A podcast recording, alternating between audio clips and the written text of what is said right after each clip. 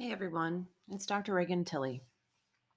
A week or so ago, I attempted to create a podcast on where did you lose your spark?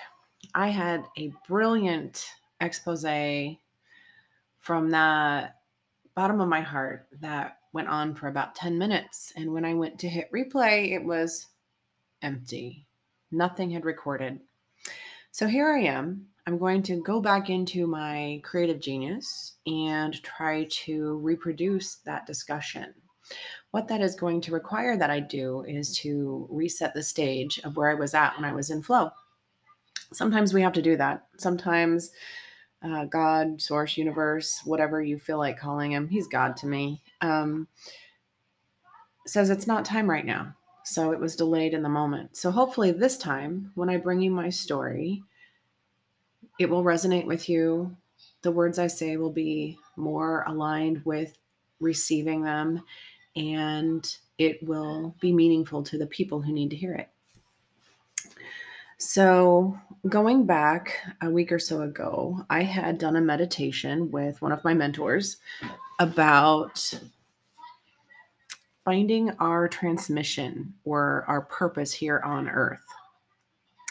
And we took a journey back through our lives um, during this meditation. She took us back 25, uh, let me rephrase that. She took us back by five year increments. So she wanted us to recall an impactful time in our life five years ago. So for me, that would have been age 40.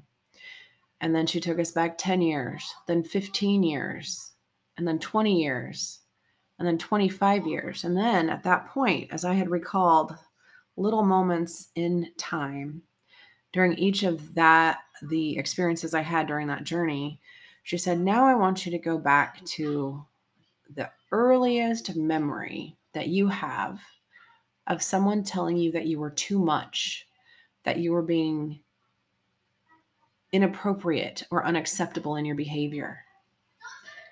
Now, in this lecture, it was a group of women. So, primarily, it was when women were being told they were being too much. So, now going back to when we as little girls were told that we were too much or being inappropriate or acting in a way that was not becoming of a young woman, oftentimes coincided when we lost our spark.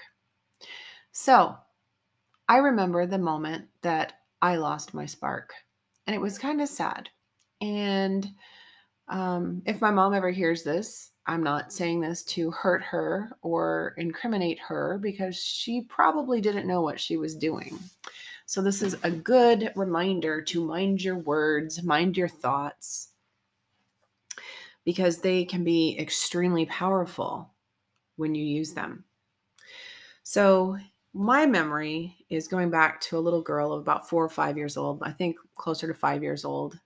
And I was feeling myself, you know, just like I was in the moment, loving life, thriving, um, just just loving it. Um, I was probably either in a in my little orange bikini that I had, the only bikini I've ever owned, by the way, um, as a result of this incident, and um, the other outfit that I may have been wearing that again was one of those little little girl um, practices that were done back in my era. I told you how old I am, so if you remember uh, the Dukes of Hazzard, Daisy Duke, I was wearing shorts and probably had my t-shirt tucked up and tied, so it was like a little crop top. And I recall that I was just probably shaking my little booty and dancing down the hallways, music was probably on because in our home music was on most of the time. And I was just, like I said, feeling myself. I was just in the moment of loving life.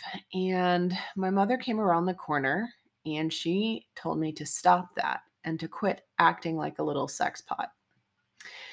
And that was basically, uh, you know, dirty words in our home. Um, sexuality was definitely um, hidden, it was shamed, it was um, not talked about. Um, our bodies were shameful. Um, anything that that made us different from other um, was not mentioned or talked about. And in that moment, my little fire, my little spark was completely extinguished.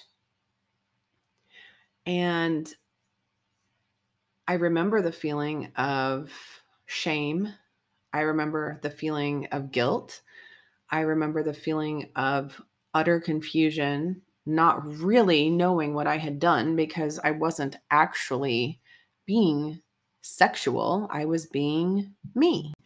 The next part of the exercise that we did on this meditation was to go to that little child, that little person who had just had their spark extinguished, and ask them to remember the moment before that happened, which is an exercise in and of itself. So at this point, it's a little bit of an inner child exercise if you've ever done that before where you picture yourself as you were at that age your hair your clothing your just the way you remember being and so i went back to this little girl with long brown hair freckles dimples and blue eyes very minimally on the chubby side what i would say is probably healthy not overly thin and trying to have happiness. And I asked her, I said, What were you feeling right before that happened? And the answer was happy, free, and fully accepting of self. Let that sink in. Happy, free, and fully accepting of self. And the leader of this meditation said, This is your transmission. This is what you're here to bring the world. Well, I will tell you, in that moment, it set the tone for how I perceived myself moving forward through my entire childhood and adulthood up until that moment last week. I have been ashamed of my body.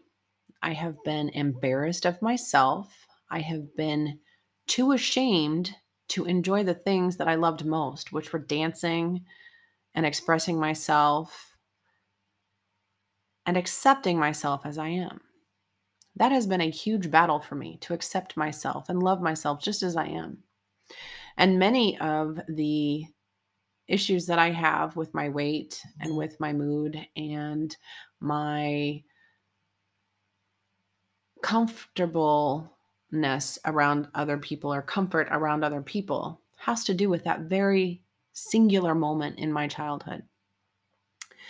So, moving forward, what I was tasked with was asking that little girl to remember her purpose, to remember her transmission of why she is here on this earth, and bring it forward now into the current time and go out and deliver. So, one of the things I will be working on in our quantum metabolic reset program is radical acceptance of self, radical self love, and how to be happy and free in this life that you've been given.